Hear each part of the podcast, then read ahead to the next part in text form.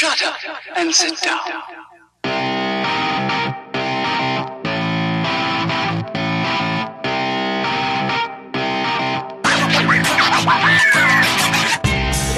Caros ouvintes, está começando mais um podcast Elementar. Eu sou o Diego Ferreira e estou aqui com o Natiel Silveira. Fala galera, boa noite. Mind Hunter é a melhor série de investigação policial e criminal que eu já vi na vida. Muito bom. E estamos aqui também com Euler Neves. É muito estranho você perceber que, bem possivelmente, você poderia ser um discípulo de Charles Manson. E no programa de hoje vamos falar sobre a série Mind Hunter. Vai ter spoilers aí das duas temporadas. Caso você não tenha visto, tome cuidado. E bora lá pro nosso blocking off.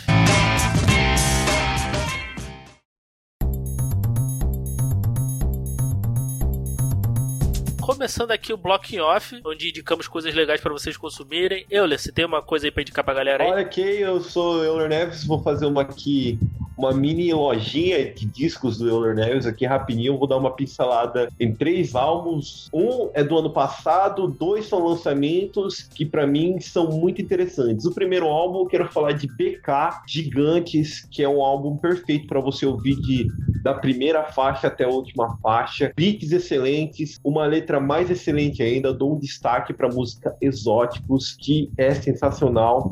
E vou falar também de dois lançamentos. Primeiro vou falar de Lana Del Rey, que lançou seu último álbum agora, Normal Funkin' Rockwell. Pra mim, é aquela consolidação. Lana Del Rey, ela, ela disse que no Lust for Life, que é o último álbum dela, ela estava saindo de algo mais negro, escuro, para um tom mais azulado. Eu acho que esse tom mais azulado ganhou forma justamente nesse último álbum dela, Normal Funkin' Rockwell, que tem faixas excelentes. Minha faixa favorita é Fuck I Love You. Fuck It, I Love You. Agora tá certo. E o segundo álbum, para encerrar aqui as minhas indicações, é o segundo álbum de Melanie Martinez, que é o K-12, que para mim esse era a principal incógnita, porque quem conhece Melanie Martinez sabe que no primeiro álbum dela ela tinha aquela estética toda infantil sombria, e você e eu ficava pensando em muita gente que ouviu o álbum e gostou na época, parava e pensava, poxa, mas o que vai acontecer quando esse, esse é o lírico da Melanie Martinez crescer, a Cry Baby? Então, ele cresceu, mas não abandonou essa estética. Ela está falando de um assuntos mais a ver com adolescência, mais politizados, mas sem abandonar essa estética infantil dela, que casou perfeitamente com esse novo álbum. Então eu indico aí BK, Gigantes, Lana Del Rey, Norman Fucking Rockwell e Melanie Martinez, K-12, com a minha faixa favorita chamada é, Drama Club, que é excelente. Essas são as minhas indicações musicais para hoje. Tem no algum lugar aí, Deezer, alguma coisa assim? Esses, esses álbuns? Ó, tá em tudo, tem, tá, tá em todas as plataformas aí, tá Spotify, Deezer, Apple Music, Radio, YouTube Music, Google Play Music, vocês vão encontrar elas em todos os cantos. E dá por cima um ponto interessante é que todos os álbuns estão na íntegra no YouTube, de graça. Você não precisa assinar nada, não precisa pagar nada. Só entrar lá no YouTube que vocês vão ouvir todos os álbuns inteiros. Isso eu achei excelente. Tanto, pra, tanto o álbum da Melanie, quanto da Lana e quanto do BK. Vão estar lá no YouTube pra gente dar uma ouvida melhor nele. Bom, gente, essa é a indicação aí do, da semana. Espero que vocês gostem aí. Um saudoso aí, lojinha de discos aí. Tendo revival aí, já que o olho não ficou de preguiça não quis gravar mais. Não joga na minha cara desse jeito, por favor. Bom, e vamos pra Mind Hunter aí.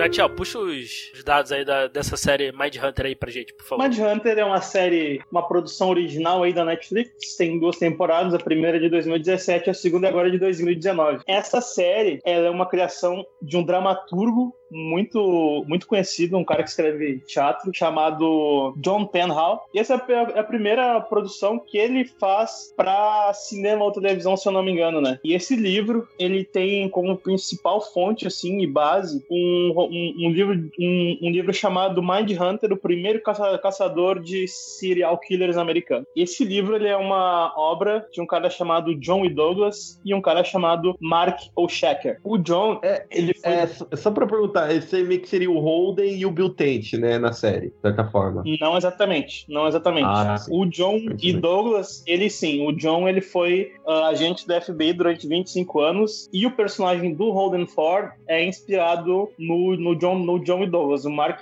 Osh- Oshaker é só o escritor do livro, digamos assim, faz ali, a, que escreve baseado nas, nas memórias do John. O companheiro dele que inspira o personagem do Bill é o cara chamado Robert Ressler. Hum. Então, basicamente é isso, né? Esse livro do Mindhunter, eles são quatro histórias, na verdade. Quer dizer, é, é- é- é o John contando como foi dificultoso esse processo deles, né? De lá no meio dos anos 70 começar a introduzir os estudos de psicologia para tentar entender como funcionava a mente desses, desses assassinos. O livro basicamente conta esse processo, como é que era isso, como- como era isso dentro do FBI, como isso era visto, como era dificultoso. E tem ali as, as quatro primeiras entrevistas que ele, que ele faz, né? E a série ah, é uma adaptação disso, então vai trazer esse contexto dos agentes do FBI fazendo os primeiros estudos de, de psicologia para traçar o, o perfil dos, dos criminosos. Só que grande parte da adaptação ela é, ela é real, como por exemplo os assassinos, quem são os assassinos, como eles fizeram isso, o texto de grande parte das entrevistas, como a gente vê na série, é realmente as, as, as entrevistas que, que os assassinos deram pro John e pro Robert.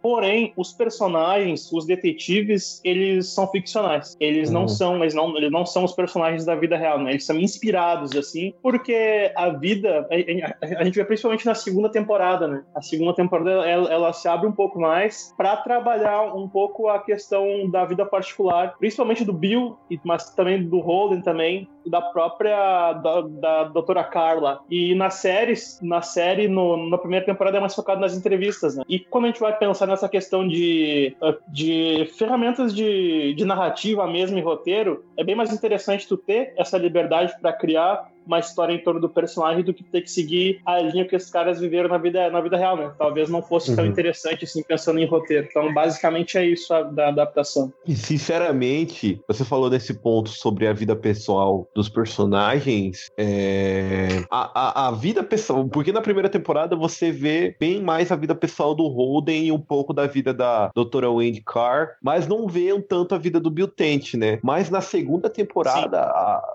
a vida do Bill. Você, você tá ali lado a lado com a vida do Bill Tent. É, por mais assim que eu sinceramente não curti tanto a parte do, do- do- das investigações de Atlanta, mas uma coisa que me prendeu a série foi justamente você é, é, é, você vendo o Bill Tent lidando com a questão familiar dele, que foi, cara, foi, eu achei perfeito, sabe? Você vendo ele, você vendo a visão de todo mundo, o Bill Tent se afundando com o trabalho e se afundando junto com a família, a mãe, a, a esposa dele não sabendo como lidar com toda a situação do filho e o próprio filho também se tendo uns, uns lapsos comportamentais que realmente causam uma, uma espécie de estranheza e causam uma certa empatia também pela, pelo que tudo que tá acontecendo ali. Eu achei muito a parte da vida do Bill eu achei, nossa, excelente. Eu acho que foi uma das melhores coisas da- dessa temporada de agora. Não, certamente. Eu acho, eu acho que a gente pode fazer um paralelo mu- muito interessante das duas primeiras temporadas, né? A primeira temporada,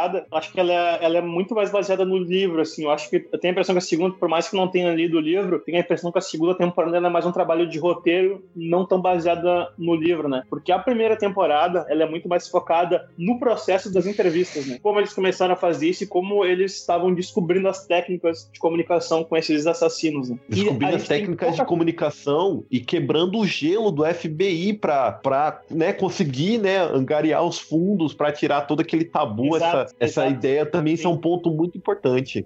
O que, ele o que eles faziam ali era algo bem obscuro e Controverso. visto, né? Controverso e extremamente mal visto ali, né? Pelo, principalmente pelo diretor, pelo diretor ali, né? No, início, né? Sim. Então, né, a gente passa ali em, em 77, né? A história, né? Você começa ali em 77. Eu Né? queria, eu queria só concluir o paralelo que eu tava fazendo antes. A primeira temporada, como eu tava falando, ela é muito baseada nesse processo das entrevistas, né? E a gente tem muito de leve, assim, a gente entra um pouco na vida do, do Holden. A gente pode dizer que na primeira temporada o Holden tem um protagonismo. Na segunda temporada, as entrevistas elas ficam em segundo plano. A vida pessoal dos, dos personagens é mais importante, me parece. Principalmente a do Bill. Como o Euler muito bem apontou, o Bill é praticamente protagonista dessa segunda temporada. Todos os arcos mais importantes estão em torno dele. Muita coisa gira em torno dele, sabe? E o Holden fica um pouco de lado aqui. Em contraponto, aquela questão das entrevistas que a gente tinha na primeira temporada, ah, em, em relação às investigações e o que eles fazem como investigadores, né? Né? A segunda temporada, ela vai se focar num caso específico, né? A gente tinha ali, acho que uma ou duas entrevistas na, na, segunda, na segunda temporada, mas praticamente Olha, da metade final, a gente tá acompanhando sempre o mesmo caso, que é a resolução dos, dos assassinatos de Atlanta, né? Então tem essa diferença também. Olha, sinceramente, o ponto máximo da série, sabe? Quando ela, ela, tipo, a série vai subir, ela vai se escalando, aí depois ela vai caindo. O ponto máximo que antes dela começar a cair, com toda a certeza do mundo, é a entrevista do Charles Manson. Cara, eu ouvi aquela. Eu, eu, eu tava vendo aquela entrevista e eu ficava vidrado, eu não conseguia ver outra coisa, porque é, é, você vê uma tensão ali. Porque eu acho muito interessante, porque o Charles Manson, em resumo, é um hippie psicopata. Pronto. Porque as falas que ele diz sobre os seguidores dele, sobre como ele vê os seguidores dele, são muito são, são, muito pertinentes, sabe? Eu não vou dizer assim que são corretas, mas elas são bem pertinentes e a observação dele sobre, sobre esses detalhes são você fica meio que você fica cria um sentimento dúbio. É à toa que é, quando eu tava no, quando, no começo do, do podcast eu falei que eu creio eu que se eu tivesse no mesmo contexto daquela época, tivesse naquela época naquele mesmo território e eu visse sei lá a palavra de Charles Manson, facilmente eu, eu me viria eu me viria entrando dentro da, da seita, porque o jeito como ele trata eu... é, fala mas continua, desculpa, desculpa. Eu só ia dizer que isso é preocupante, mas continua. É preocupante, eu entendo, eu entendo, é preocupante, eu sei. Mas assim, ele fala, tipo, mais que você, você tira, apaga tudo que ele fez, entende?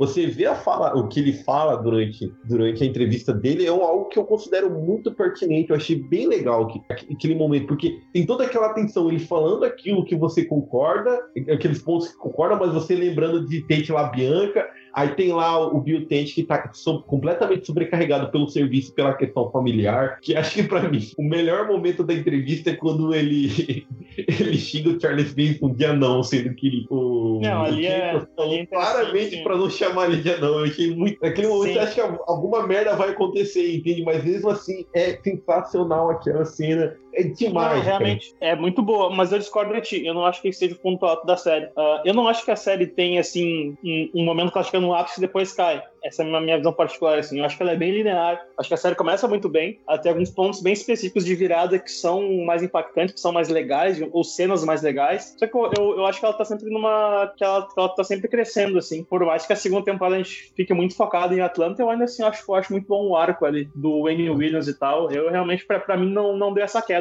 Quanto à entrevista do Charles Manson, realmente é uma cena muito boa. Acho que ela é muito boa pra mostrar o quão abalado tá o Bill, né? Porque tu vê que nas outras entrevistas, durante toda a série, tanto na primeira quanto na segunda temporada, o Holden, ele é o cara, cara, ele, ele, é, ele é mais. Uh, tem aqueles lapsos de genialidade dele, de percepção, de leitura da, das pessoas, né? Mas ele é um cara que ele é, ele é, muito instável. E o Bill sempre é o cara que se mantém. Ele é o cara que, como se fosse a âncora, assim, que se mantém ali para deixar as coisas em ordem, sabe? E aquele momento ali é o momento onde o Bill, é o primeiro momento da série onde ele. Talvez eu acho, eu acho que até o único, que ele extravasa, assim, que ele não consegue, cara. Acho que é muito interessante essa cena para mostrar o quão abalado e meio que perdido o personagem do Bill tá. Em termos de atuação, é muito interessante ver ali o, o ator que faz o Charles Manson, que, curiosidade, é o mesmo cara que faz o Charles Manson no filme do Era Uma Vez em Hollywood. O, é, eu, eu vi, eu vi isso. Eu vi isso. O, ele, ele escondeu essa informação do Quentin Tarantino para poder pegar o papel, senão ele tava com desconfiança de que ele ia negar e tudo mais, mas ele conseguiu, caramba. Fez dois Charles Manson em um ano só, incrível, parabéns aí. Sim, sim. Não, e é muito interessante essa cena, cara, porque a atuação dele é muito boa. Tem, inclusive, no YouTube, tem um vídeo comparando, assim, uma entrevista que o Manson deu em vida e essa entrevista da série, cara. Toda a postura corporal, os gestos, a forma de falar, a eloquência, sabe? O desdém, a arrogância dele é muito parecido, cara. Ficou uma, uma interpretação muito fiel, assim. Essa cena realmente é muito boa em vários aspectos, assim. Mas eu discordo de ti, não acho que seja o grande ápice da série.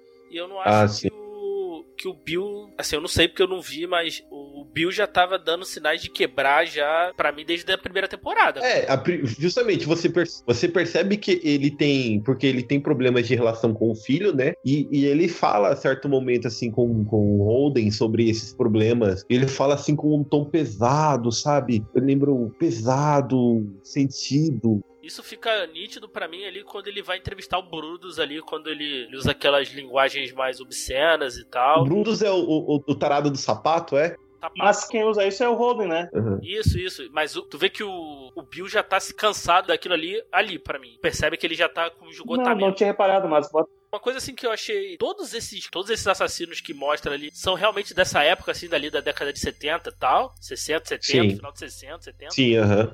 Exatamente. Todos são. São todos personagens reais. Tirando um caso específico, que é um caso. Eu acho que é, um dos- é o primeiro caso que eles resolvem, assim. Não é o cara que tá preso e eles vão entrevistar. É um caso que eles resolvem. É um cara que ele morava com a mãe e ele tava matando idosos ali. Se não me engano, esse caso ele não é real. Esse caso ele é um caso criado pra série, assim. Pra série. Eu digo o seguinte, todos eles ali são dessa época mesmo, né? Não é nenhum que eles pegaram de uma outra época e encaixaram ali na. Não, não. Então é, é bem bizarro ter surgido toda essa galera nessa mesma época, né? Para, for parar pra pensar, né? Será que tem alguma. Eles têm uma, uma interconexão? Isso mostra alguma coisa assim? Olha, pelo Como que assim? se entende, pelo que eu entendo, tipo, acho que um acabou influenciando o outro. É, você vê eh, o BTK sendo influenciado por aquele, por aquele cara lá que disse que, o, que foi o cachorro Son dele que of mandou Sam. ele matar. Oi? Son of Sam. Son O, of isso, Sam. o filho do Sam, o filho do Sam. O BTK é influenciado pelo filho do Sam, o Kemper ele disse que era influenciado por o outro cara lá, não me lembro. Mas o Kemper também teve influência, ou seja, era um influenciando o outro. Eu fiz uma coisinha ali que vai se refletir em outro ponto do estado, ponto do país, que vai refletir em outro e acabando gerando esse excesso de assassinos que a gente vê é, nessa época, eu não que é sei, bem. cara. Eu não sei. Eu, eu- o único que fica, claro ali é o caso realmente do, do BTK e o Son of Sam. O BTK, caso as pessoas não saibam, ele é aquele cara que aparece na primeira temporada, ele aparece em quase todos os episódios. No começo dos episódios mostra, é, mostra ele ali fazendo alguma coisa muito trivial. Na segunda temporada, se não me engano, ele aparece só em três episódios, né? E esse é um caso interessante, porque esse cara aí, enquanto esses caras estavam presos lá no década de 70, início dos anos 80, o BTK, ele tava agindo nessa época e ele foi ser preso só no início dos anos 2000. Então acho que é muito acho que sabe, é bem difícil a gente ver essas, esse desenrolar, sabe? Só se a série nas próximas temporadas avançar muito no tempo, assim. Mas esse cara que eles estão construindo cena a cena desde a primeira temporada, provavelmente a gente não vai ver o desfecho da história dele lá pra frente. Mas fora isso, assim, eu acho que todos eles são contemporâneos, assim, se conhecem, né? Tu vê que o, o Kemper, ele fala do Charles Manson e tal, eles estão, inclusive, na mesma penitenciária na Califórnia. Então vários deles se conhecem. Uma coisa assim, vocês falaram do Manson, Kemper, tava vendo as fotos aqui, impressionante quão semelhante o ator tá. Kemper, o próprio Brutus, assim, o Speck, tu vê também, assim, não sei se vocês chegaram a dar uma olhada nas fotos Sim, dos, dos caras, eu vi. Sim, Eu sim, vi. eu já vi, A eu vi também. a caracterização é realmente muito boa, cara. Ah, em termos de caracterização, a- as que mais me impressionam são a do Charles Manson, tá muito parecido, mas a do Son of Sam é a principal, assim, cara. Eles, eles usam uma- aquela maquiagem protética, né? E ficou igual, cara. O cara que faz o Son, o Son, Son of Sam tá igualzinho, assim. Em termos de interpretação, a do ator que faz o Charles Manson é que mais se aproxima da realidade. Só que, a meu ver, assim, a grande interpretação de todos esses dos assassinos ali, e até se não me engano, não é o cara que mais tem tempo de tela, é o do Ed Kemper, cara. E a atuação dele é, é brilhante, cara. É realmente muito boa, porque tem até, da mesma forma que tem ouvido o, o vídeo do, do Charles Manson, comparando a atuação com, com a entrevista que ele dá na vida real, tem também do Ed Kemper, cara. E diferente do ator do Manson, o Cameron Brighton, que é o cara que faz o Ed Kemper, ele não tenta reproduzir fielmente os trejeitos, a forma de falar do Ed Kemper. Ele- é, é diferente, assim. O personagem do o Ed Kemper na vida real, pelo menos nessa, nessa entrevista que eu vi, ele não fala de maneira tão arrastada e tão lenta, assim. Ele não é tão reflexivo. O personagem na série, ele, ele fala muito tranquilamente, num tom de voz muito ameno, assim. E ele demora pra falar, ele tá sempre pensando, parece que ele tá muito, sempre refletindo muito longe, assim, sabe? O olhar dele às vezes se perde. E é muito interessante, cara. A postura física desse cara, muito bom, cara. O jeito que ele se mexe na mesa, postura... ele tá sempre meio retraído, mas às vezes, principalmente quando ele vai conversar com o Holden, é, é muito interessante a cena onde eles estão conversando, cara. É a primeira entrevista, né? Se não me engano, é a primeira entrevista que eles fazem, que o Holden vai falar do Camper. E ele percebe que o, que o, que o Holden tá em si. Ele tá olhando deitado pra trás, assim, jogado pra trás na cadeira. E o Holden apresentando pra ele o que, que ia ser a entrevista. Aí do, do nada ele projeta o corpo pra frente, assim, e fala pra ele: Por que tu tá tão inseguro? E o Holden, não, não tô inseguro. Claramente tu vê que tem uma tensão fodida no Holden, assim, sabe? Que ele tá muito nervoso. É muito bom isso, assim. Tu vê que ele vai meio que farejando, assim, o medo do, do Holden, cara. E, e É. como esse cara, ele é uma, é uma interpretação muito sutil e ao mesmo tempo muito, muito expressiva. Ele não varia muito o tom, as falas dele é sempre do mesmo tom. Mas a forma como ele se inclina, o corpo dele, e principalmente o olhar, cara. Vocês perceberem, tem um, um vídeo no YouTube muito, muito legal que faz a, a leitura da interpretação dele, cara. É interessante ver os olhos dele, né? É, quando ele, ele, ele, ele sempre, ele quase nunca pisca os olhos, sabe? Ele é um cara sempre muito linear na fala e na, na expressão dele. Mas quando ele vai falar da mãe dele, quando o Roden toca em perguntas falar sobre, sobre a mãe dele e tal, tu vê que ele fica todo desconcertado. Ele, o olhar dele começa a tremer, ele tira o óculos, começa a suar. É muito interessante ver isso, cara. A atuação do, desse cara é, é simplesmente brilhante. A meu ver, é a melhor atuação da série. Ele tem uma presença fodida de cena, assim, cara. Quando o Cameron Brighton tá em cena, os outros caras somem, assim. Tanto, tanto o Bill quanto o Holden, os, os dois atores são muito bons, mas quando o Cameron Brighton tá em cena, ele, ele rouba, assim. Ele é muito bom. É, eu, sinceramente, é, você, com o tempo, com o decorrer da série, você acaba até. Eu não vou dizer assim, mas você você cria algum, por dizer, você cria um sentimento de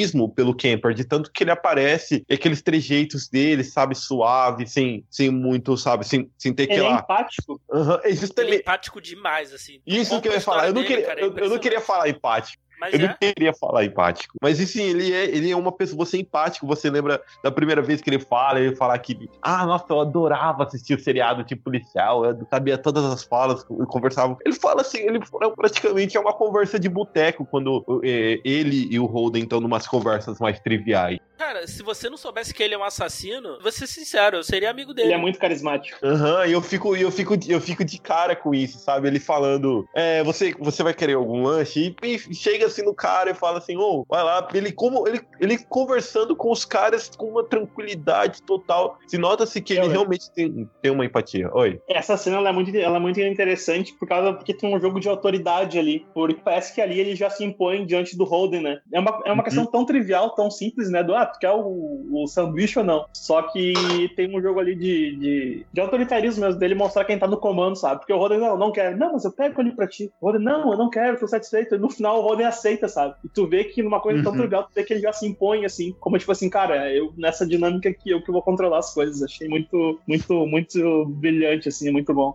Sim, eu- e querendo ou não, é uma coisa que eu gosto nessa série são as interpretações. Você vê tanto o Holden, o Holden tem aquela, minha- aquela, aquela, aquela cara de pau, entende? Que não, não se expressa muito, mas sinceramente você percebe que ele não precisa de o, o, o papel dele ali, sabe? Que aquele, aquela coisa calculista seu. É, como que é mesmo? E um instinto, um instinto selvagem, mas calculismo, entende? Você percebe que ele não precisa de muitas caras e poucas. E eu fico impressionado também como é- é a, a frieza que o Holden mantém durante as entrevistas, ele lá com o filho do Sam. É, o filho do Sam sempre falando aquela, aquela mesma ladainha, ah, o cachorro mandou matar, entende? Tipo o, o, o, o Jeremias, o Jeremias lá do, do, do, do meme. Ele falou, o cachorro mandou matar e tudo mais, e o Holden, ele destrinchou o cara, mantou uma, manteve, manteve uma frieza e falou, e conseguiu tirar meio que a confissão do cara, porque ele tava querendo matar mesmo, ele simplesmente botou a culpa no cachorro pra ver se dava, né, uma espécie de, de álibi pra ele, pra ele tentar meio que se isso pegar daí. uma pena a menos. Eu achei isso sendo muito essa interessante. cena é mais. Sim, sim, sim. E isso é mais brilhante porque realmente foi assim na vida real. Eles, eles, eles, durante a. Aquele, ele, ele foi diagnosticado com esquizofrenia, né? Por causa disso daí. Mas é, na, realmente, na entrevista que os agentes da vida real fizeram com, com o Son ele, ele acabou revelando isso, que não era, sabe, na conversa com os caras. E eu acho que é interessante, cara, mais ainda, quando tu pensa essas outras entrevistas, todas as, as, as entrevistas que o Holden se impõe, acho que deixa mais, mais incrível ainda a relação dele com o personagem do Ed Kemper. Eu vou voltar de novo nesse cara porque ele é, realmente é incrível, cara. E realmente isso que tu falou é verdade, cara. Ele se impõe. O Holden, ele é muito seguro e ele sempre domina todas as conversas com todos os criminosos. Ele é sempre muito estável, muito linear e ele controla tudo e entra na mente dos caras. E é incrível como em todas as, as vezes que ele fala com o Ed, tanto na primeira temporada quanto na segunda, mas principalmente na segunda, na segunda temporada, ele não consegue isso, cara. É o contrário, aquele domínio que o Holden tem sobre os assassinos, sabe? De entrar na mente deles, o Ed faz isso com ele. Acho isso brilhante, assim, é, muito, é, é, muito genial. O Ed coloca o Holden na posição que ele coloca os assassinos, os assassinos quando ele tá fazendo a entrevista com eles. É muito bom isso. É, é, aí depois na segunda temporada que ele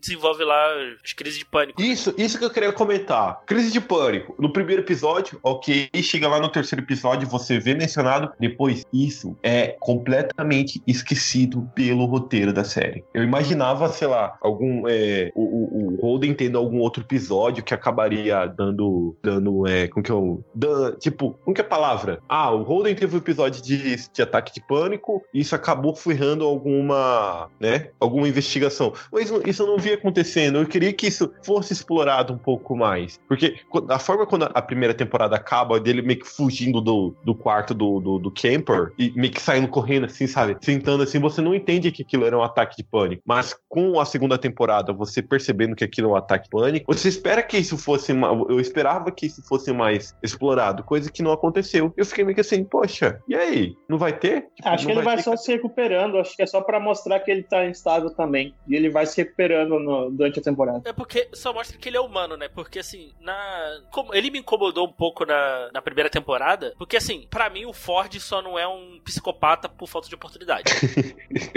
na, na boa, ele, tem, ele não, tem, pode ser, mim, pode ele ser. tem todos os aspectos de ser um psicopata sabe? A série indica isso o tempo inteiro, né? Literalmente, tem uma, um, um, texto do Bill que ele fala assim pro Holden, tipo, eu não lembro qual é a, a, a fala exatamente, mas ele diz algo no sentido de que se o Holden de alguma forma não é impactado com aquilo, então ele tem uma mente muito perturbada, ele fala assim. Se aquele contato que ele tem com os assassinos não mexe com ele de alguma forma, então ele realmente tem alguma coisa errada com ele. Principalmente depois, acho que quando eles encontram Brudos, tu vê que o Bill fica, fica um pouco abalado com aquilo tudo, né? Quer mais fazer e tal, tá cansado. O Ford não, entendeu? Ele tá até meio que aficionado por isso, sabe? Eu acho, assim, pelo menos para mim, tá? Ele ter essa, essas crises, assim, na segunda temporada, trouxe ele um pouco mais pra humanidade. Eu, pelo menos, tive essa sensação. Assim. Eu acho que ó, aquele, aquele, o desencadeamento daquele ataque de pânico foi justamente, querendo ou não, por mais que ele, ele demonstrava uma frieza, o Kemper ele, ele meio que tirava um pouco o chão do, do Holden, sabe? E acho que aquele naquele momento foi o ápice, entende? Tipo, o, o Holden. Não, essa o, cena. Que... Não, desculpa, eu, eu ia dizer que essa cena tem uma construção de tensão, cara, que é muito boa. E ele é ameaçador nessa cena tu mostra como o tempo inteiro toda essa relação de pseudo-amizade que o Kemper desenvolve com o Holden é algo que ele tá fazendo manipulando ele, sabe? O, o Kemper controla o Holden na, na interação deles, cara. E essa cena é muito,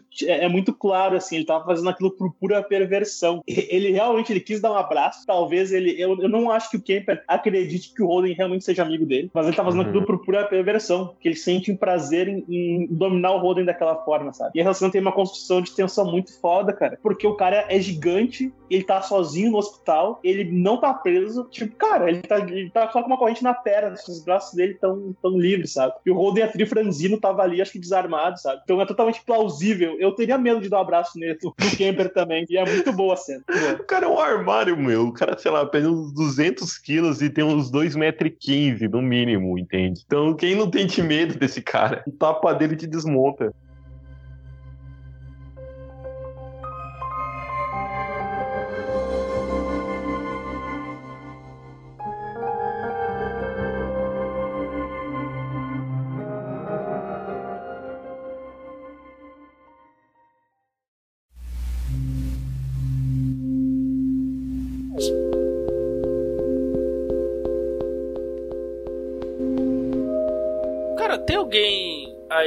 Na caso vocês conheçam, mais conhecido aí na opinião de, na opinião de vocês aí, ou não? Porque, por exemplo, tava pesquisando aqui sobre os atores, por exemplo, o Jonathan Groff aí que faz o, o Holden, olhei aqui pelo menos no MDB dele, nada demais. Assim. Ele fez o Glee, não fez? É, isso que eu ia falar, ele fez o Glee. Ele é gay e é um, é um ponto muito interessante, porque tem, se tem uma construção assim de que fala assim que só gay, assim, atores gays só podem fazer papéis de gays, mas ele fez um, ele faz um papel, ele passa uma, ele faz um papel de heterossexual e eu acho isso muito interessante, porque é uma quebra de estereótipo muito certo, porque você para e pensa quantos héteros já fizeram papéis de gays, nunca chamaram gay para fazer um papel do gay. Então, vamos inverter um pouco essa moeda. Chama um gay para fazer um papel de um heterossexual para mostrar para esse povo e é um, e é um papel excelente, cara, querendo ou não. Glee eu não conheço, mas eu conheço de nome e tal. Tava vendo aqui hum. também o, o Holt. É uma série bem popular. McCallum, aí eu só conheço ele de pontas. Ele fez até no Clube da Luta também, fazendo umas pontas. Eu, eu conheço ele, mas eu, eu só de ponta, assim. Conheço nenhum filme assim que ele seja protagonista. Oh, eu, não, eu não conhecia. Depois que eu fui pesquisar também, que eu vi que ele tá no Clube da Luta. Eu fui ver as imagens e lembrei, ah, aquele cara ali é o, é o mesmo ator. Mas não, eu não conhecia ninguém também da série. Não é o Meat Loaf, o, o, o Robert bah, cara, eu não, não lembro o personagem dele. Não, não. O Meatloaf é o Bob, tem os justamente, justamente. Caraca, ele fez. Nossa, ele não me lembro dele em Clube da Luta. Caraca. É, ele é um dos caras que aparece assim na. daquela. Lá quando eles vão começar a destruir lá a cidade e tal. Ele aparece assim. Uhum. É, ele não, ele, é- ele é um dos caras do, do grupo lá. Ele tá nas lutas, ele tá nos, Isso, nos isso. roubos de banha, tá fazendo sabão, ele tá sempre no grupo ali da. Ele, ele, da ele aparece, ele aparece várias vezes, assim, na- no filme, assim. prestar- se tu parar e prestar atenção, assim, ele aparece várias vezes. Não, eu ia dizer que do resto do elenco eu não conheço ninguém também. Eu não, realmente não conheço nenhum desses atores aí. E uma que a gente ainda não, não citou aí, mas é importante, né? Que é a Anna Torv, que faz a Wendy, né? Nossa, o papel da Wendy, cara, sinceramente, o papel dela. Vamos, vamos falar agora sobre Doutora Wendy Carr. Doutora Wendy Carr, acho que ela foi meio que o marco que eles precisavam, né, pra, pra oficializar o trabalho deles, né? Então, creio que ela tem muita importância no. no, no- por mais que ela, ela esteja só no campo teórico, trabalhando dentro do, dentro do escritório, se não fosse é, por ela, eles ainda, acho que, trabalhos deles nem teriam ido pra frente, porque ela trouxe muita visão para os caras entenderem a situação, como, como lidarem com essas pessoas, como ler essas pessoas. Eu acho isso muitíssimo. Acho, eu acho o papel dela muito legal, cara. Porque, primeiro, porque é, você para pra pensar, é um dos poucos papéis femininos que tem na série. E um papel feminino de presença. Querendo, é um papel feminino de presença, cara. Você, quando o Dr. Wendy Carr tá na sala, tá na sala, ela fala de uma forma assim que. Acho que ela fala de uma forma que ela. Ninguém mais fala por ela, ela fala por si mesma, meramente. E aí você sente. E você sente essa. Nessa, principalmente nessa nova temporada, você meio que. Você meio que sente o sistema oprimindo ela, porque você vê ela como mulher. Ela, ela além de ser mulher, ela é lésbica. E, e estamos falando de uma, de uma sociedade da década de 70. é, sei lá, praticamente não faz, não faz nem. Não faz nem cinco anos que o Stonewall tinha, tinha acontecido naquele tempo. Então a, que, a questão LGBT naquele momento, ela ainda está. Ela era uma é questão que já estava presente, mas que ainda machucava bastante as pessoas. Era uma coisa meio que assim, era uma minoria da minoria que, que falava fa- é, falava em prol dos LGBTs é, e que dava cara a tapa pelos LGBTs. Você vê justamente é, ela, ela sendo meio que. Ela, ela tendo que jogar contra ela mesma naquela primeira entrevista dela. Quando ela. Quem, qual o nome do cara que ela entrevistou nessa temporada? Alguém se lembra? Eu lembro que ela fez uma entrevista e ela citou. Justamente, ela fez umas, umas piadas meio degenerativas em relação a- aos, aos homossexuais pro cara, assim, só pra Não, ver se ela fez, soltava cara. alguma coisa. Não, a, primeira, a entrevista, entrevista dela não é com o menino aquele. Esse menino é um caso, vida real também, que ele mata um serial killer, que é o menino Ah. aquele que ele, ela, ela Ah, entra. verdade, O, disso, o diálogo ela- dela é ela, é ela contando algo da vida pessoal dela, que eles acham que é invenção pra entrar na mente do cara. Mas não, é realmente uma coisa que ela viveu. Foi, não foi zoeira ou piada com questão de homossexualismo, de homossexualidade e tal. Não sei se é assim que se Não, mas, é, mas assim, você vê que justamente é, é, ela, ela, vocês vê, nós, vamos falando, estamos falando, de- gente tem essa visão de espectador, né? Porque a gente sabe que, a gente sabe do, da vida privada dela, mas você vê que ali dentro do ambiente corporativo, ninguém sabe desse detalhe da vida dela. Então, justamente, ela se valeu desse detalhe da vida dela, mas os caras ainda acharam que foi uma simulação. Você vê uma parte, um, um machismo dos, um machismo por parte vindo dos, dos- do próprio Bill Tent. O Bill Tent fala uma coisa assim, meio que você fica meio que assim, mas você releva por causa da- do, do contexto histórico, do momento, e você vê justamente essa tensão que ela tem relacionado a esse detalhe da vida dela. Eu acho isso bem, bem legal também dentro da série. Vocês também ficaram esperando a- a- o gato aparecer ali? Ou o gato apareceu na segunda temporada? Não, não. O gato eu achei que é, ficou claro que ele morreu, né? Porque o bagulho ali apodreceu, tava cheio de formiga. Pô, Gato? Que gato? gato? Quando ela fica colocando atum lá na janela da lavanderia. Ah, lembrei, aham, sim. Ah, sim, lembrei agora, tá certo. Aí tem um gato. ponto, aí tem um ponto muito interessante, né? A direção. Eu vou só fazer um parênteses, a gente retorna para essa questão do gato depois, né? A direção dessa série, parte de a assinatura da direção, ela tem vários, vários diretores, tipo uns três ou quatro contam nas duas temporadas. Né? A gente tem os dois primeiros episódios, da primeira e da segunda, e os dois últimos da primeira temporada dirigidos pelo David Fincher. O David Fincher é o cara que vai dar todo o tom da série. E é interessante a gente pensa na filmografia do Fincher que ele tem muito interesse, assim, por estudar e, retratar esses psicopatas, esses serial killers e tal. No Sociopatas também, a gente for pegar o, o, o não sei, Clube da Luta, a gente pensa na- no personagem principal, cara, ele explode um quarteirão inteiro cheio de gente. Cheio de gente. Eu não é. sei se ele, é um, se ele é um psicopata ou ele é um sociopata. Ele apresenta mais características de sociopatia, mas pode-se dizer que sim. Ou ele é esquizofrênico também, né? Não sei. Mas no filme da Garota Exemplar é muito sobre sociopatia. Talvez a garota fosse psicopata também, mas ela não, não chega assim a, a- a níveis extremos, aparentemente. Mas no. né, total. Isso, isso, isso. Total, total. É, é sobre isso, assim. Algo que é bem interessante em Mindhunter, tu vê muito no, no Seven também. Tem muito no filme do Zodíaco, que é o outro filme onde o David Fincher volta a esse tema, sabe? Falar sobre os serial killers e tal. Tanto em, em Mindhunter, quanto no filme do Seven e no filme do Zodíaco, a gente tem. Conduz a série são os crimes, ou os assassinatos. Só que a gente não vê isso em nenhum momento. A gente não vê os assassinatos em Zodíaco, a gente não vê os assassinatos em Seven, e a gente também não vê Mindhunter. Ah, O que a gente tem são descrições e relatos sobre os assassinatos, ou uma foto, ou alguma imagem, sabe? A questão principal, na maneira como David Fincher retrata isso, não, é, o- não são os assassinos em si, mas o impacto desses crimes nas pessoas que estão lidando com aquilo ali. A principal questão do Seven, me parece, é a relação do, do assassino, como ele tem poder sobre os dois detetives, né? Principalmente sobre o, o Brad Pitt, assim. É, o, é aquele cara super inteligente, manipulando todo mundo do entorno dele. No Zodíaco também. O Zodíaco é um caso real e o cara nunca foi pego. E no filme mostra muito bem como que ele brincava com a polícia, com os investigadores, como que ele praticamente enlouquecia os investigadores com as cartas dele, sabe? Então é, é muito esse jogo psicológico, esse jogo mental, como isso transforma e mexe, e mexe com as pessoas, sabe? Em Mindhunter a gente tem a mesma coisa. A gente tem os relatos dos crimes, é, os assassinos contam, falam alguma coisa, a gente vê algumas imagens de relance, sabe? Só que isso não é o mais importante. O mais importante é como é, isso afeta as pessoas e os textos são muito importantes, os diálogos são muito importantes, sabe? Mindhunter é primoroso, assim, a gente não vê nenhum assassinato em Mindhunter, a gente tem só a, a descrição de algum crime, sabe? Alguém contando como foi. Então é, o texto é muito bom, é muito bom, assim. E é, e é muito sobre isso, sabe? Não é uma coisa que é explícita, uma coisa que tu pode imaginar e que a questão principal é sobre como as pessoas lidam com isso. E acho que, acho que é isso que o David Fincher traz pra essa série, assim. Isso que ele já mostrou no filme do Seven, no filme do Zodíaco, ele traz pra cá também. Como afeta É, as pessoas no entorno. É, é uma coisa que você viu. Eu lembro que quando eu tava lendo as, as críticas da primeira temporada, as o que as pessoas falavam era justamente isso. A capacidade dos caras, a capacidade de o cara fazer uma série perturbadora sobre assassinatos sem mostrar uma foto de cadáver sequer. Tipo, praticamente só umas coisinhas de relance, sabe? Nada de cara diferente. Mas mesmo assim, cara, você. A pessoa que vê aquilo acontecer, você, você vendo as descrições, como os caras realizaram tudo aquilo, a trilha sonora, a construção das imagens, tudo isso por si só já deixa, já deixa a pessoa já meio, né, Fica chocado. né? meio chocada, justamente, sabe? Porque isso, isso me faz lembrar, me faz lembrar um pouco a literatura. A literatura você vai ver, por exemplo, um, acho que um livro aqui que eu tenho que, que já me veio pra cabeça em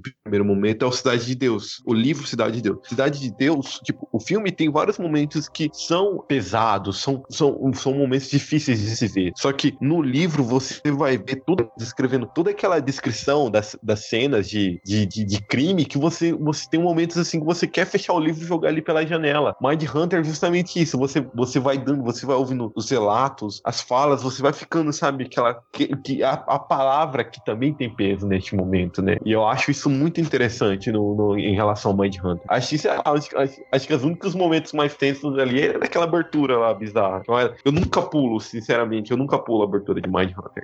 Tanto que, cara, eu, eu tive que dar uma parada na série, assim, porque me deu uma esgotada, assim. Não pela série ser ruim, nada disso, assim. O tema realmente me deixou cansado, assim. Eu tive que parar por um tempo, assim. Porque eu, eu não terminei na, na, nessa gravação, assim, eu não terminei a segunda temporada. Que realmente parar um pouco, assim. Tava realmente, pra mim, foi pesado, assim. Eu, eu vi a primeira temporada, assim, numa uma toada boa, assim, mas a, já cheguei na segunda, eu tive que parar um pouquinho. Bem, foi bem isso aí que o, que o Ole falou. Tem alguma diferença, assim, do. Por exemplo, quando os outros diretores dirigem os outros episódios, ou tu vê, assim, bem essa coisa direcionada do David Fincher do início ao fim, assim? Ou tu consegue perceber alguma diferença? Eu acho que ele deu o tom e todo mundo segue aquele tom, assim, sabe? O que, que vai ser mostrado, como vai ser mostrado. A estética da série é toda Fincher, a fotografia, aquela câmera sempre estática, parada, de como se estivesse observando, a câmera que não se mexe. Tons monótonos. Cenário, sim, sim, ó, todos os tons sempre meio acinzentados, assim, bem gelados, sabe? Então é, é bem David Fincher, principalmente a estética, assim, parece que seguiu bem atuado, assim, não, não tem muita diferença, assim, na direção. Acho que eles seguiram, assim. Eu acho que pra mim a única coisa que pra mim, assim, durante a série que eu percebo assim que não é tão David Fincher são aquelas aquelas montagens rápidas, sabe? Eu lembro que na primeira temporada tinha que teve aquela montagem rápida em relação deles viajando, entende? Tipo aquela coisa, sabe? Pá, rápida assim, mas aquela coisa assim, ah, do nada ele já. Tipo aquela a descrição do, do, do Jack no, no, no Clube da Luta. Você acorda, montanha sois. Dorme de novo, você acorda em Washington. Você dorme novamente, acorda em Los Angeles. Você vê ah, aquilo acontecendo é só. Road, né? A parte, a parte uh, movie road da, da série. Road movie. Isso, perfeito, perfeito. A parte road movie da, do, do, da série acontecendo assim, sabe? Justamente nesses seis minutos, tipo, nesses minutinhos assim, eu acho, pra mim não é tão David Fincher, sabe? Porque o negócio chega até ser meio frenético, é bem produzido, mas é meio frenético. E você vê isso acontecendo novamente nessa segunda temporada, quando quando eles estão na ponte, na ponte estão tentando evitar dormir, sabe? Eles estão tentando não dormir e você vê toda hora eles caindo no sono, alguém fazendo uma piadinha ali para eles não dormirem, etc. Você vê isso acontecendo novamente. Para mim, isso para mim não é David Fincher. Que David Fincher para mim é monotonia até nos momentos assim que ele quer ele quer passar um pouco mais de velocidade nos filmes, você percebe que ele dá uma brecada. Ele ele ele, ele, ele, vai num ponto assim, ele vai num ponto que tipo o ponto para extrapolar, mas volta um pouquinho antes. Isso isso para mim é David Fincher. Mas assim, isso né, nesses momentos, essas montagens para mim são muito fora da caixinha, não são David Fincher, ao meu ver. Ainda tipo... sobre, voltando no Fincher e o... Desculpa, continua. Ah, não, é que eu lembrei, essas montagens rápidas me fez lembrar, é que eu tô assistindo Breaking Bad, né? Me fez lembrar aquelas montagens que tem na primeira, principalmente na primeira e na segunda temporada, do Jess Pinkman vendendo a droga, que são excelentes. Vendendo e fazendo as montagens deles, montando, mostrando a produção, aquelas, sempre praticamente um clipe musical, sabe? São muito massas e eu precisava falar disso, que são excelentes. Mas voltando à pauta. Não, vamos voltar agora ao, ao, gato, né? Que o Diego tava comentando a cena do gato. o gato. Teve uma, uma, teve uma, teve uma entrevista que perguntaram pro Fincher qual é que era do gato, né, meu? É ficar muito avulsa aquela cena ali. Ela, ele faz questão de mostrar e depois não tem. Ah, o segundo Fincher, aquela cena é para dar a entender ao público, porque o contexto em que ela aparece a primeira vez é logo depois de um diálogo que eles estão falando que esses assassinos seriais, na infância deles, a maior parte deles começa com animais, a demonstrar isso maltratando animais, matando e torturando animais. Aí logo em seguida entra essa parte dessas do gato que depois some. Segundo o Finch, a intenção dele era dar a entender que ali estava nascendo um psicopata, que alguma criança ali matou o gato, por isso ele não aparece mais. Segundo ele, é isso sim. É bem subentendido, né? Mas é bem interessante, faz todo sentido também. Não, faz, faz todo sentido. Eu não, realmente não, não, tinha pensado nisso. Não. E essa questão da formação do psicopata, cara, o filho do Bill, pra mim, ele tem todo o traço do filho do, do, do psicopatia. Claro, a gente sabe que ele é uma criança adotada e que ele já foi adotado com uma certa idade. A gente não tem como saber o que, que ele viveu antes, né? Nesse estudo que eles fazem ali, eles conseguem faz, criar esse perfil, vão ver que vários deles têm coisas em comum que são esses traumas da infância. Essa, essa questão da fraternidade, teve algum, alguma coisa traumática, sabe? A gente não sabe o que aconteceu com esse menino antes da família do Bill adotar ele, cara. Mas ele não fala com ninguém. A única abertura que ele, que ele, que ele dá é com a, com a mãe dele. Tu vê ele fazendo alguma coisa mais normal, assim. Mas ele é quieto ele não fala com ninguém. E a única cena que ele demonstra ter interesse em alguma coisa com o Bill é quando o Bill tá relatando pra ele de uma peça. E aí ele pergunta se o peixe morreu quando ele tirou ele da água, sabe? Eu acho que ele fica muito claro que esse moleque ele tem um traço de psicopatia. Fora, fora que ele, ele crucificou o guri, né? É, ele, ele fala lá pra levar pra terapia e tal. Não sei se ele levou ou não, né? Fazer umas musicoterapia e tal. A esposa dele cita isso, mas acho que deveria, né? Porque isso aí. Ainda mais se andar com Ford, meu irmão. Eu era psicopata. Quero chamar a atenção para uma cena que ela é muito curta, mas acho que ela é bem significativa. Que é uma cena claramente sobre racismo institucional. É bem interessante, né? Na primeira temporada eles estão fazendo umas entrevistas para, acho que na primeira ou na segunda, se não me engano, na primeira temporada, né? Precisam de mais gente ali para encorpar ali o grupo de pesquisa, né? Então eles chamam vários agentes do FBI que têm interesse nessa área de estudo de psicologia. Estão entrevistando vários caras ali e o Holden chega no escritório, tá saindo um candidato negro, né? E o Bill fala: até aqui esse é o nosso melhor candidato, vamos chamar ele. O Dr. Wendy Carr fala: é impossível? 90% da nossa lista são homens brancos, provavelmente racistas, muito provavelmente racistas. Isso iria influenciar as respostas, por provavelmente iria influenciar as respostas que eles nos dariam e isso ia comprometer toda a pesquisa. Isso é muito interessante porque é real o que a doutora Wendy Carr fala é real. Só que ao mesmo tempo é o racismo institucionalizado, sabe? O cara não pode ser contratado, por mais que ele seja o melhor de todos, ele não pode integrar a equipe porque ele é negro. Só que ao mesmo tempo, tu vê que nem todos eles fazem entrevistas, sabe? O personagem que entrou no lugar desse cara, que era o mais qualificado, ele praticamente não faz entrevista. Ele fica ali estudando dentro do, do laboratório de pesquisa deles. Talvez fosse. Sinceramente, aquele cara é um merda. Né? O nome dele é Nelson. Né? não, não lembro qual é o nome dele. Mas sim, sim, eles falam isso na série. Tanto que ninguém chama ele, chama ele para as reuniões. Eles falam ali, né? Ah, esse é o, é o preço da. Qual é o nome, cara? Aquele lance de tu chamar o, o nepotismo, esse é o preço do nepotismo, alguma coisa que eles falam assim. Esse, esse é, é, o, é o peso do nepotismo. Que ele só, ele só tá ali porque ele era filho de um cara que era muito amigo do, do outro chefe lá da unidade deles, que na segunda temporada ele dá lugar a outro cara, né? Mas enfim, acho interessante comentar isso, cara. Acho que é, é, é muito forte, assim, porque eles têm razão, só que ao mesmo tempo eles tinham outra possibilidade e é o racismo, e é o racismo institucional, cara. Acho que é bem significativo eles terem colocado isso na série. Não sei o que vocês acham dessa cena.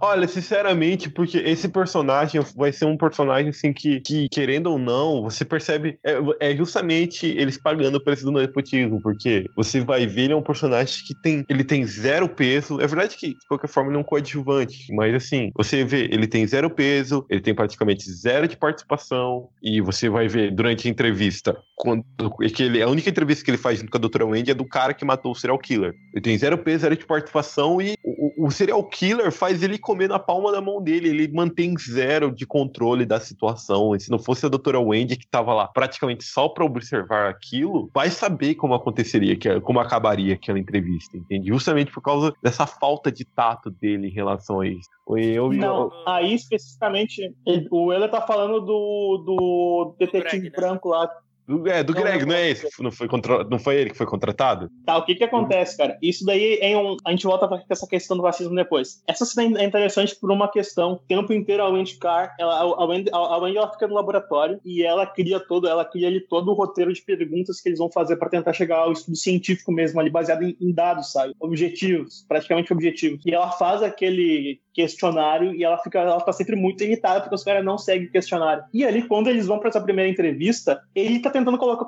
colocar o questionário dela. Só que ali, a primeira vez que ela, que, ela, que ela se dá conta de que não é uma coisa tão exata assim, lidar com as pessoas, a personalidade delas, não tem como ser tão exato assim. Por isso que o, o, o, questionário não funciona. Então não é nem culpa dele. Ele tá tentando seguir o questionário dela e não dá certo. E aí ela entra improvisando que nem o Roden sempre fez, sabe? Basicamente é isso. Mas eu queria saber de vocês, assim, a questão do racismo com esse personagem. Queria saber como vocês bem percebem essa cena. Olha, eu percebo essa cena justamente. É, é, eu percebo essa cena justamente. Você vê muito. Você vê. Você vê muito daquele contexto atual, sabe? Daquela, daquela, daquelas lutas raciais que estavam acontecendo durante. Durante toda aquela época, final dos anos. É que Martin Luther King ele morreu em 68, né? Mais ou menos. Acho que é. Ele foi, ele foi assassinado em 68. Mas você vê ainda, você ainda vê grandes movimentos como Angela, a Angela Davis, os Panteras Negras ainda trabalhavam naquele momento.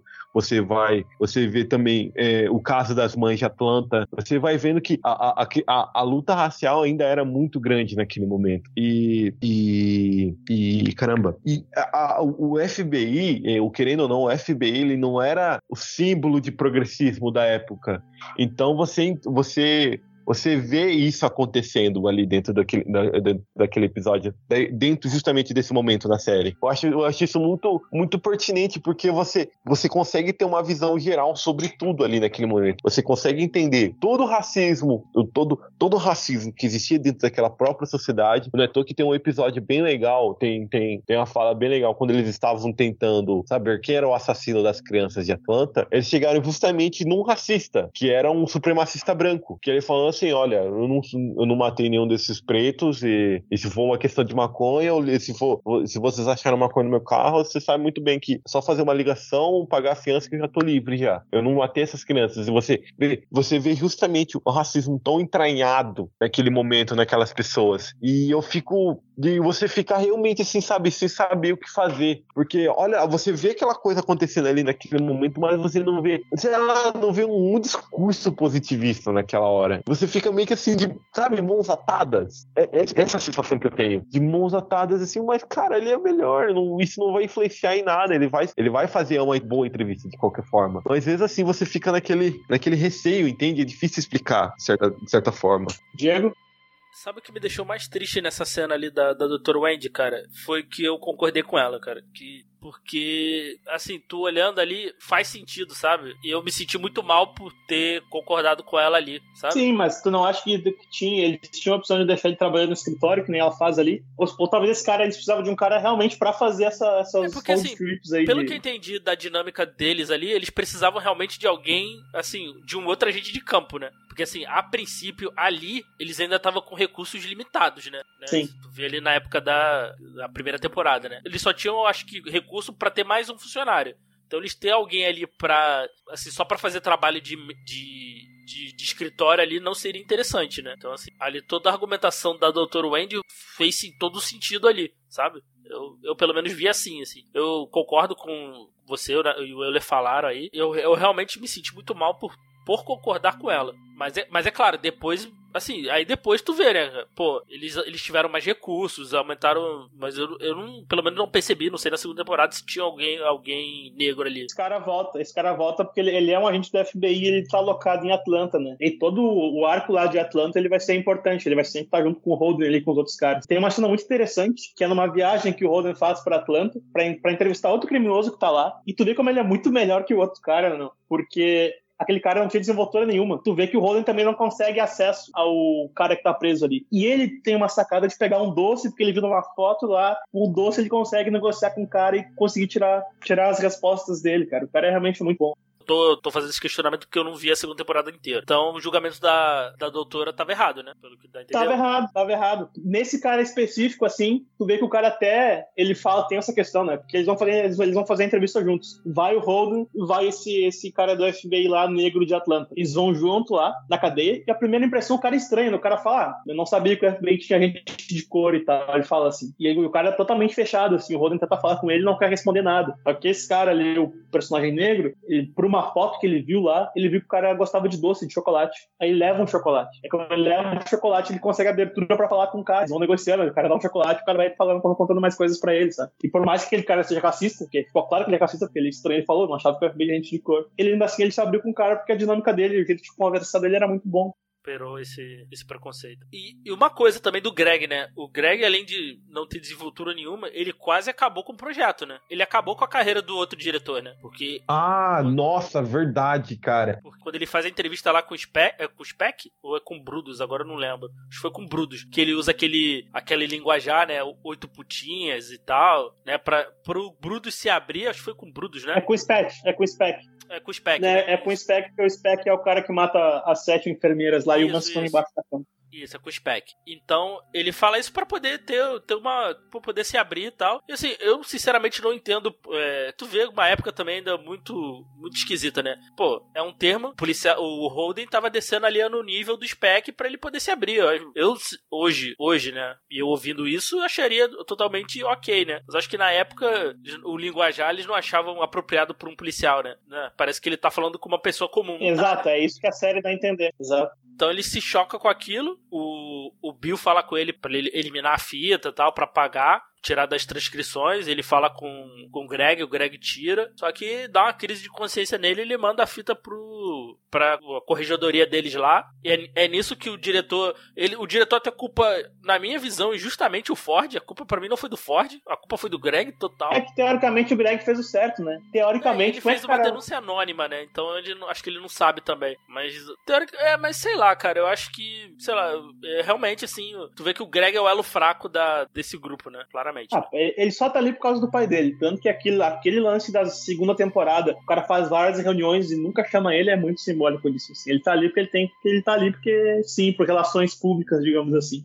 Ele só tá ali porque também o diretor indicou, né? Então, assim, não foi. Eles nem fizeram uma entrevista propriamente dita, uma indicação ali do, do outro diretor. Então, realmente, ele não era o mais qualificado ali. Pelo que vocês falaram, se provou aí que não era o mais qualificado para o cargo. Ah, e você vê Sim. também, né? O que, que vocês acharam do, do outro diretor, desse novo diretor que entrou? Eu acho que ele, é. ele, traz, ele, ele vai trazer o progressismo que esses caras estão querendo, ao meu ver. Ele, você vê que ele, ele, tava, ele tava que você sente por parte dele, né, uma... Por um momento você acha que ele tá meio que cão de guarda daquela galera, sabe, meio que tomando cuidado para ver o que, que, eles estão fazendo, mas um momento você sente que ele realmente é um entusiasta do assunto que eles estão trazendo de, de psicologia comportamental do serial killer. Não, ele é, ele é visionário, me parece que ele é visionário, assim. Assim como o próprio, o outro cara, o outro diretor, também ele, ele comprou essa ideia, né, por mais que deixasse eles lá embaixo, assim, meio escondido, uma coisa à parte que só ele sabia, ele comprou essa ideia, ele achou que era importante e comprou a ideia, né? E aí eu acho muito interessante, antes de entrar no diretor novo, eu, eu não imaginei que ele tinha sido demitido, cara. Realmente, ah,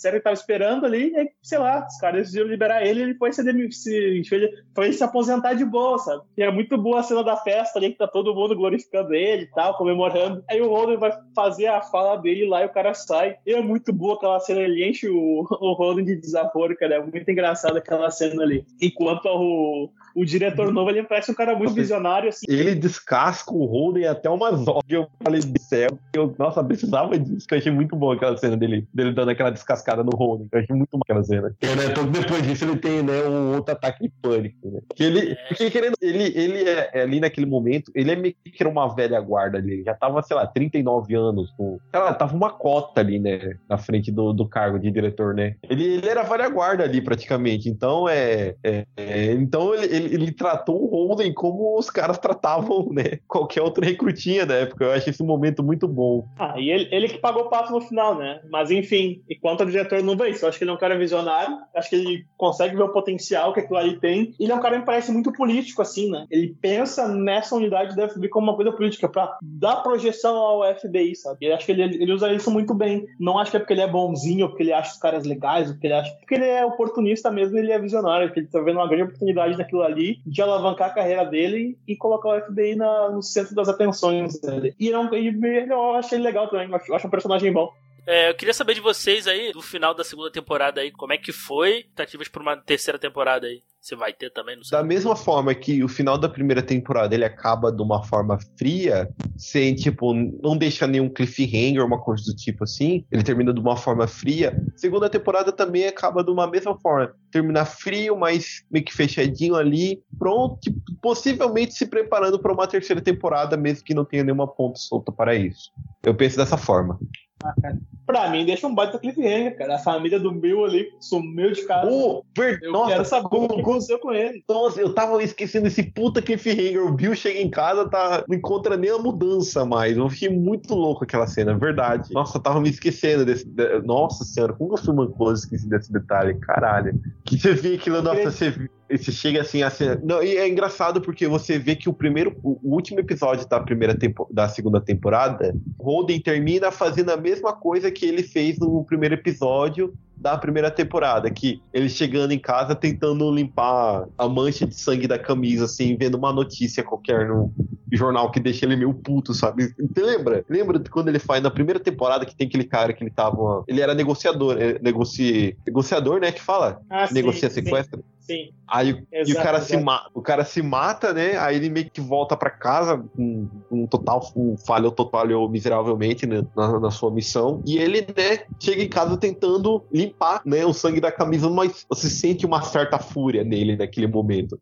E você vê a coisa, a coisa acontecendo novamente no final dessa segunda temporada. Os assassinatos de, de Atlanta meio que acabaram meio que em pizza, perderam lá o Wayne, perderam o Wayne Williams, mas ficou por isso mesmo, não encontraram mais os encontraram o responsável pela morte dos outros garotos. E ele, vendo aquela notícia no jornal, esfregando a, a manga da camisa, incrivelmente pistola, sabe? Com toda essa situação também. Eu achei muito interessante esse, esse ponto que eles fizeram com o último episódio da segunda temporada com o primeiro episódio da primeira temporada. Isso é aquilo que o George Lucas chama de rima visual. Rima visual, olha só, interessantíssimo. Faz sentido colocou aqui. E o que, que, vocês acharam do relacionamento do Holden lá com a. Esqueci o nome dela. Olha, temos. Falando, já que falamos em relacionamento, tem o um relacionamento também, né, da doutora. Da doutora Wendy Carr com a bartender, né? A gente tava meio que esqueceu de falar desse, né? É, que a gente só focou aí no, no relacionamento do Bill e tal. Como é, o que, que vocês acharam aí do relacionamento do, do Holden com a. Cara, qual é o nome dela, mesmo, da, da personagem? Eu achei o relacionamento uma merda, cara. Mas eu acho que ele faz sentido porque na vida real, o personagem ali, ele tem esse. Desperta esse interesse dele, se não é namorado ou a esposa dele, que é psicóloga. Aí é ela, a partir da, dela, que ela vai ter essas reflexões sobre a psicologia desses serial killers, assim. E o Holden também, né? Tu vê que ele começa a despertar isso por causa dela também. Eu tenho essa impressão, pelo menos. Uma é das verdade, coisas. Porque, é verdade, porque ela, no, durante na primeira temporada, aquela mocinha, ela, ela se. Como que é o nome do cara? Da, daquele sociólogo? Tava lá junto com. com droga, ela cita um sociólogo lá. O Durkheim, isso. Ela cita o Durkheim que fala que foi um dos primeiros sociólogos que disse que a criminalidade até. É, que, que deu a ideia de que, até certo ponto, que a sociedade também tem um quê de culpa na criminalidade. E, e ela, ele, ela botou essa ideia, essa, essa essa mensagem na cabeça do, do Holden que ajudou ele a levar até. que, que, que ajudou ele é, a meio que continuar o trabalho dele, né? E, isso eu achei isso um ponto bem legal também da, da série. Pô, que, tem uma cena que. Desculpa, eu, perdão. Não, eu só, só finalizei aqui que foi ela responsável, né, por meio que dar aquele clareio na mente dele quando eu falo de Durkheim. Tá, eu ia dizer que me incomodou muito, cara, a cena que. A cena que ele trai. que ela trai ele, ok, tudo bem. As pessoas se traem na vida real também. Mas o que me incomodou muito, cara, foi que eles teoricamente terminaram. Aí ele tá passando na lavanderia, vê ela na lavanderia. Aí ele entra na lavanderia, acaba o episódio, quando volta, os dois já voltaram a namorar de novo. Fiquei pensando, será que eles voltaram ou será que isso aqui é um flashback, é uma cena. Ou será que tem umas linhas do tempo tão diferentes que antes deles, deles, deles terminarem e tal, da primeira vez? Aí eu fiquei pensando que ele, a série não mostra como é que eles voltam a ficar juntos e tal, o que, que aconteceu, a conversa que eles tiveram e tal. Isso me incomodou, mas enfim, a série não mostra muita coisa mesmo, em vários aspectos. Então fica a gente imaginar o que, aconteceu, que eles reataram ali. É, e eu queria lembrar como você como que acabou a primeiro, o primeiro o, casa, o casamento da doutora Wendy na primeira temporada? Que eu lembro que ela tava lá na universidade, Ela- né? Não me lembro É muito a- bem. Olha, eu não sei na segunda temporada. Na primeira temporada ela simplesmente vai embora. Não fala mais nada. Não sei se não é mais É citado. ela quanto na tava, num, ela tava num relacionamento abusivo. Ela mesma fala isso pro. Quando ela, quando ela vai entrevistar lá o, Ah, o assassino, verdade. ela fala sim, isso. sim, A sim. descrição que ela dá é, do- é da relação que ela tinha com aquela outra mulher, que é a descrição de autoridade, sabe? Que ela, ela tava ali fazendo, acho que como se fosse o, tentando entrar no, no, no, no doutorado dela e a outra já era professora. Ela tava assim, tinha essa questão hierárquica e eh, essa outra que era o namorado dela, dela meio que diminuía ela e controlava ela por causa disso, assim. Tanto que ela foi pro FBI porque a namorada dela menos, menosprezava o trabalho do FBI, sabe? Que lá ela não ia ter espaço pra realizar o potencial intelectual dela e tal. Foi por isso, aparentemente. Aham. E, E e- a e eu- relação dela na. É bem mostrado na. Quando ela vai, ela vai lá jantar com os amigos dela, ela praticamente ignora ela, né? Aí ela decide ir pro FBI. Ela tá conversando com os amigos lá, ela sai e ela. E a, a namorada da Wendy caga e anda pra ela. Nossa, é verdade, eu me lembro dessa cena, assim. E eu me lembro justamente, no, a, a Wendy sempre se dá muito mal em jantares, porque nessa segunda temporada ela vai num jantar, né, com... Ela vai sozinha naquele jantar, né, do, do, do diretor, e um cara não, de- não sai do pé dela, falando, olha, você quer beber alguma coisa? Você quer um lugar mais sossegado? Que gostaria de conversar dentro do meu carro? Tipo, o cara só mandando aquelas, aquelas indiretinhas, assim, ela meio que de saco cheio do cara, quase mandando, quase mandando o cara merda, e ela mantém a compostura, falando que não, estou tranquila, depois nós falamos, né, né. Eu acho muito bom aquela, é um momento que ela manda o cara, o jeito que, o jeito que ela manda o cara merda em, com, sabe, com estilo, com estilo, com, com garbo e elegância, ela sempre se dá muito mal nesses jantares, já percebi isso, já. Eu lembro, mas eu acho pouco relevante, assim, pra história. É só um macho escroto, cara. Como vários milhões sou- de macho escroto abusivo que tem no mundo.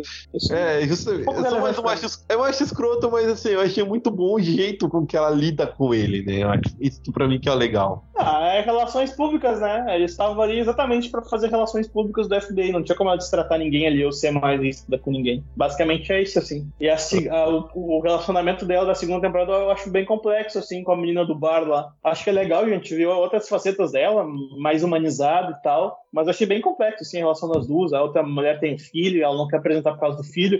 Mas a outra mulher, ela também fica meio ali que ela se, se, se submete ali ao, ao ex-marido também, né? Pra poder ver o filho, que o filho, segundo ele mora, o filho mora com o ex-marido dela. Achei bem complexo, achei, achei interessante, assim, sei lá. É, eu também gostei bastante daquele momento, da- dessa, da- dessa relação dela com ela, porque você percebe que aquela moça, ela, ela era realmente uma. Ela tinha, né, um. um como que aquele. Ela tinha, ela era uma, uma alma livre, né? Podemos falar assim. Ela tinha um quê de liberdade dentro de si, mas por causa do filho, ela, ela tinha que manter né, essa, essa, essa faceta por causa que ela não queria perder a, a, o contato com aquela criança. Eu entendo muito bem o lado dela. Só que a Wendy não entende, acha que ela simplesmente está se submetendo ao marido, etc. Só que não vê o lado dela, que ela é uma mãe que ela quer, ela, ela ainda quer ver o, ainda quer ver o filho dela. Mas a Wendy não entende isso. Então eu fiquei, fiquei meio, assim, meio chateado naquele momento, que a Wendy foi meio um pouco incompreensiva nesse, naquele ponto da série. Eu acho que a série termina muito bem. Eu prefiro, eu acho bem mais interessante a relação dos agentes com entrevistando ali os, os assassinos, tentando entender a mente deles os relatos que eles dão em relação desde a entrevista, ele acho bem mais legal. Mas também não me incomodou, não me incomoda a parte onde eles vão fazer investigação de casos que estão acontecendo naquele momento. Achei que foi um pouquinho longo, assim, o arco de Atlanta, mas eu achei, achei bem válido também, eu achei bom porque é algo que aconteceu na vida, na vida real, os agentes realmente trabalharam naquele caso, sabe? E ajudaram a aprender o, o. Eu não sei, cara, segunda temporada, até pra terceira temporada eu espero, espero tenha mais entrevistas, assim, e continue a série, é muito boa mesmo, assim. Eu nunca vi uma série policial como essa, filmes mesmo, filme, filmes com esse tema de investigação de crime, serial killer, sabe? Acho que ela coisa ela é bem, ela é bem distinta de tudo, assim. Até os próprios filmes do David Fincher, que eu citei, que tem vários elementos em comum, ela é bem distinta, assim, porque ela tá muito mais focada na relação do, do dos personagens e tal, não, não tem nada, assim, muito explícito. Realmente é muito boa, eu fiquei bem feliz, bem bem surpreso, assim. O David Fincher ele continua quase com 100% de aproveitamento. O cara é, é muito bom. É isso que eu ia falar, eu não sei porquê, mas acho que David Fincher é uma, tipo. É, eu sou uma beat de David Fincher, sabe? Acho um dos poucos diretores ainda, assim, que é, eu sinto que passou toda aquela minha fase cinéfila. Mas, assim, se David se tem direct by David Fincher, algo que eu vou eu vou querer ver, eu vou querer assistir, eu vou querer comentar, e eu tenho praticamente certeza de que eu vou amar o filme de toda forma, de toda forma possível. Acho que David Fincher foi um dos caras assim que acho que foi um dos primeiros diretores que eu terminei uma, filmografia completa. A gente assistiu até o Alien 3 e o Quarto do Pânico? E lá não são lá só para as primas de David Fincher, mas é, é um cara que você é um dos, é um dos caras atualmente que ele tem uma identidade bem, sabe, bem detalhista, sabe? Só quem tem um olho bom consegue perceber que é uma coisa do David Fincher. E eu acho que é isso que eu gosto dele. Eu gosto muito mais, bastante das tramas que ele tem trazido pra gente ultimamente. E Mind Hunter é uma delas. Ele meio que ele voltou a ser showrunner, né? A última série, última série que ele tinha feito, de certa forma, foi o primeiro episódio de House of Cards, né? né? Foi um dos episódios mais aclamados, estou correto? Certamente que sim.